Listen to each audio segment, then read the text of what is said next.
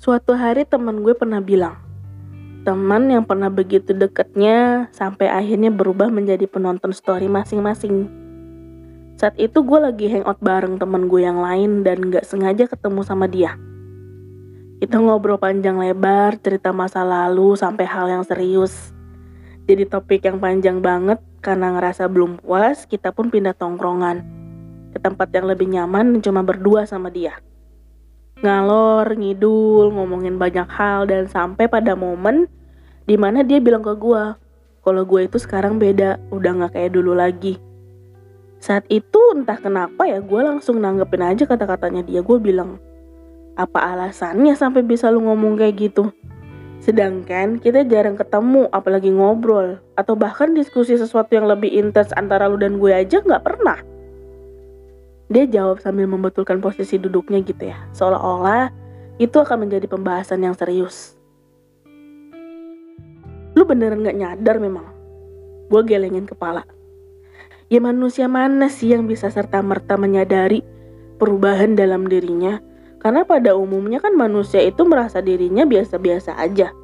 Atau bahkan gak ada yang berubah dari dirinya kan. Jarang ada manusia yang bisa langsung menyadari perubahan pada dirinya. Makanya sifat mutlaknya manusia itu nggak bisa hidup sendirian kan. Kita perlu orang dan bersosialisasi. Apa kegunaan sosialisasi itu? Ya salah satunya untuk membuat teman dan teman itu menjadi reminder untuk kita supaya kalau kita salah langkah, langkah yang kita ambil tuh nggak jauh-jauh amat. Salahnya tuh nggak jauh-jauh amat gitu kan. Lanjut.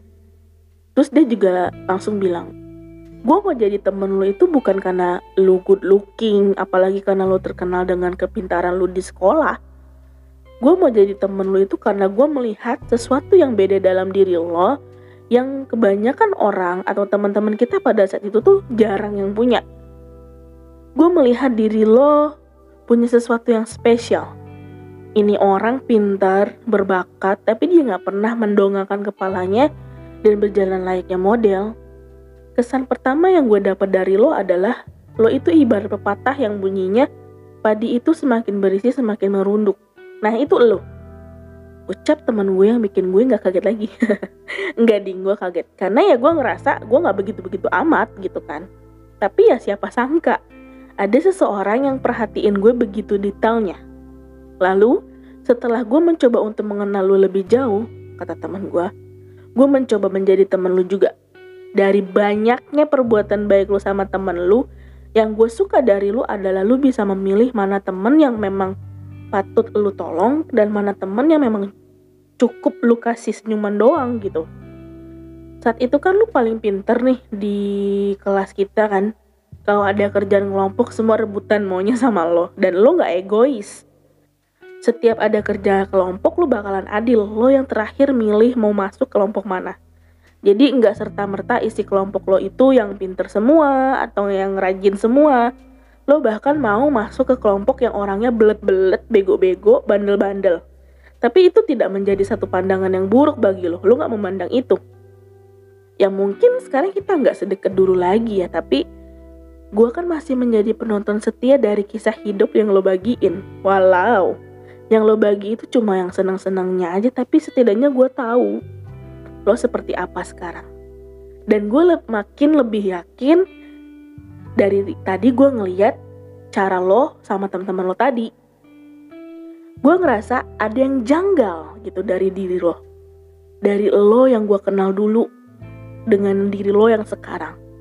Gue nggak tahu ya 15 tahun ini lo udah ngelewatin apa aja sampai pada akhirnya lo menjadi seseorang yang baru untuk menutupi sesuatu yang berlubang dalam diri lo.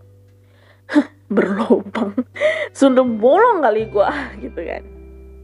Ya, lu mah bercanda mulu kata teman gue. Ya tapi gue melihat lo nggak se-easy dulu gitu. Maksudnya easy di sini, contohnya nih ya. Waktu temen lo bilang sama lo, eh gue pinjem bedak lo dong buat ngaca. Terus lo kasih dengan entengnya. Terus temen lo yang bilangnya cuma mau pakai buat kaca doang, malah pakai bedak lo. Dengan sponsnya juga punya lo. Dan lo kelihatan gak suka marah kesel tapi lo gak berani bilang ke dia. Ya jangan dong kena why? Ucap temen gue dengan nada yang agak sedikit kesel kayaknya. Terus gue mau coba untuk ah elah itu sepele kali. Tuh gue usah ngeles iya sih emang gue ngeles. Sebenarnya iya gue kesel gue bete ketika teman-teman gue pakai barang gue tuh suka nggak tahu diri gitu. Kadang juga minjemnya buat apa tapi dipakainya buat apa. Tapi gue nggak bisa gitu untuk menstop mereka. Ah come on guys just keep distance gitu atau ada loh batasannya gitu. Gue nggak bisa gue cuman bisa ngomong dalam hati gue terus gue cuman bisa ngutuk mereka dalam hati jengkelin mereka dalam pikiran gue gitu. Gak bisa berani gak, gak berani ngomong langsung. Nah sejak kejadian sejak pertemuan gue sama doi itu